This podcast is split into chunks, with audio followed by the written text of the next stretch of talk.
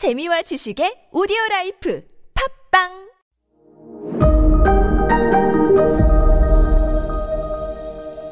네, 여러분 안녕하십니까. 역사 스토리텔러 선 김인사 드리겠습니다.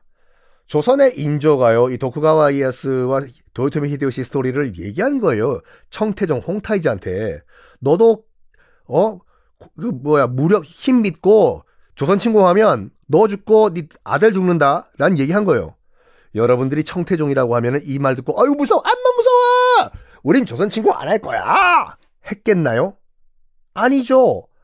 그냥 빵당한 거죠. 그래서 밀고 들어옵니다. 병자호란이에요, 이게요. 어디 인용할 게 없어.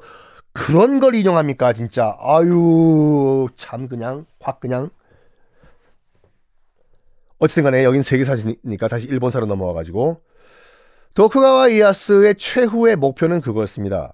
뭐냐면, 이제부터는 도쿠가와 이에야스의 집안이 쭉 집권을 해야 돼요.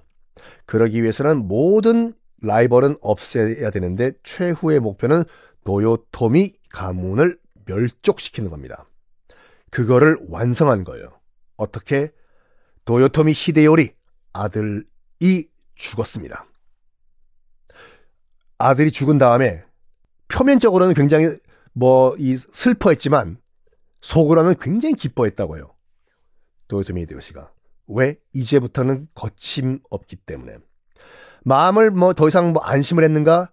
도요토미 히데요리가 죽은 그 다음 해 도쿠가와 이에야스도 생을 마감합니다.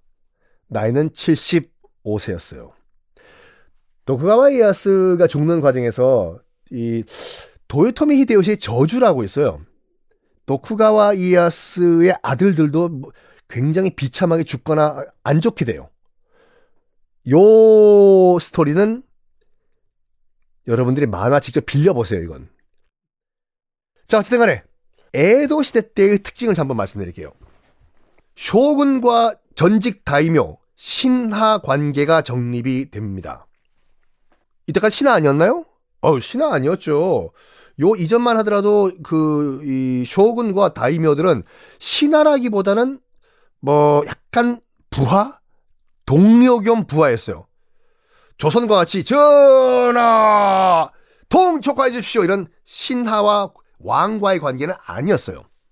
근데 신하와 죽은 관계가 철저하게 이때 에도 시대 때 정립이 됩니다. 누가 했냐? 도쿠가와 이에야스가 하는 건 아니에요. 도쿠가와 이에야스의 손자가 있었어요. 이에 미스. 도쿠가와 이에 미스가 선언을 합니다. 뭐라고 선언하냐면 네만 미나산 와다시의 말 잘 들어야 됐어요. 아, 도쿠가와 이에스의 손자예요. 와다시노 할 아버지. 그 도쿠가와 이에야스겠죠.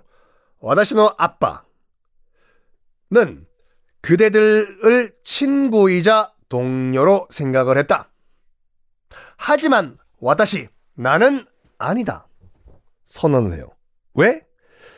아빠와 할아버지는 스스로 자수성가에서 쇼군이 됐지만 나는 태어났을 때부터 이미 쇼군이었다. 그 말은 난 너희들을 친구와 동료로 지낼 이유가 없다. 난 태어났을 때부터 쇼군이기 때문에 눈치를 봤던 아버지와 할아버지와 다르다. 너희들은 내가 태어난 순간부터 너희들은 내 부하야. 선언해요. 그래서 무슨 말 하냐면 싫으면 내 말이 싫으면 너희들 나와 바리 너희들 영지로 돌아가라. 그리고 3년 줄 테니까 3년 후에 힘을 키운 다음에 나를 공격해라. 내가 박살을 내주겠다. 라고 선언해요. 물론 그만큼 파워가 셌어요. 도쿠가와 집안이 당시에.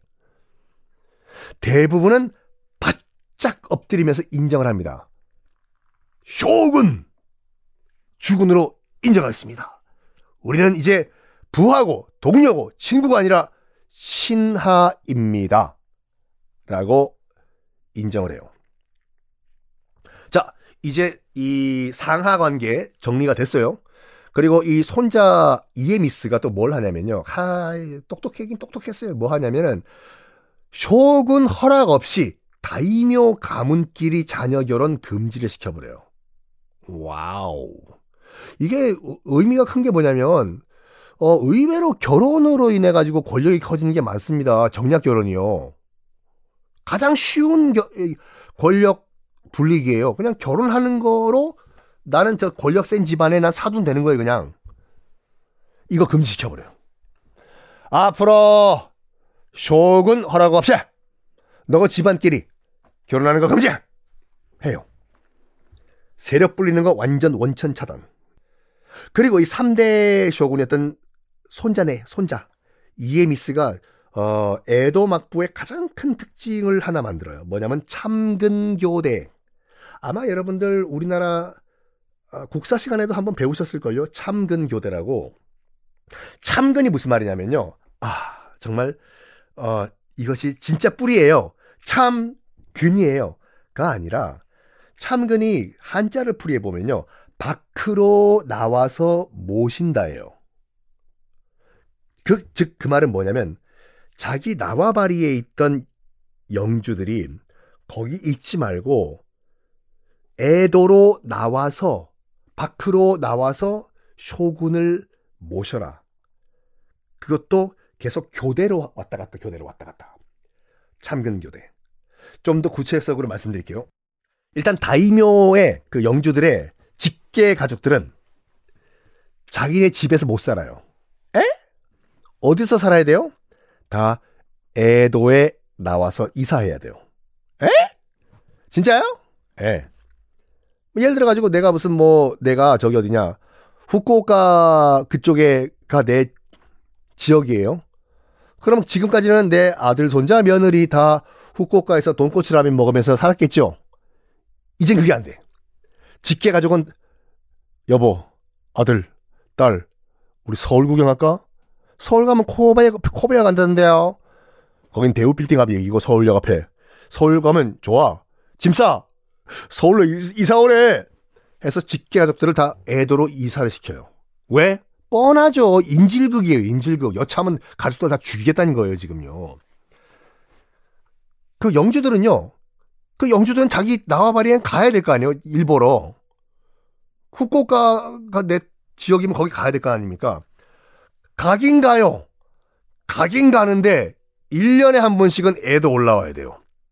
와서 애도에서 1년 있다가 다시 후쿠오카 가서 1년 지- 일 보고 다시 애도에 와서 1년 보다가 일 보고 다시 후쿠오카 가서 가서 일 보고 와 이러니 구테타가 일어날 가능성이 있냐? 없죠.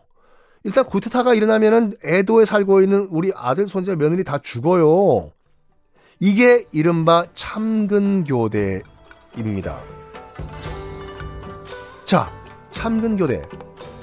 문화가 또 어떻게 발전했을까요? 다음 시간에 공개하겠습니다.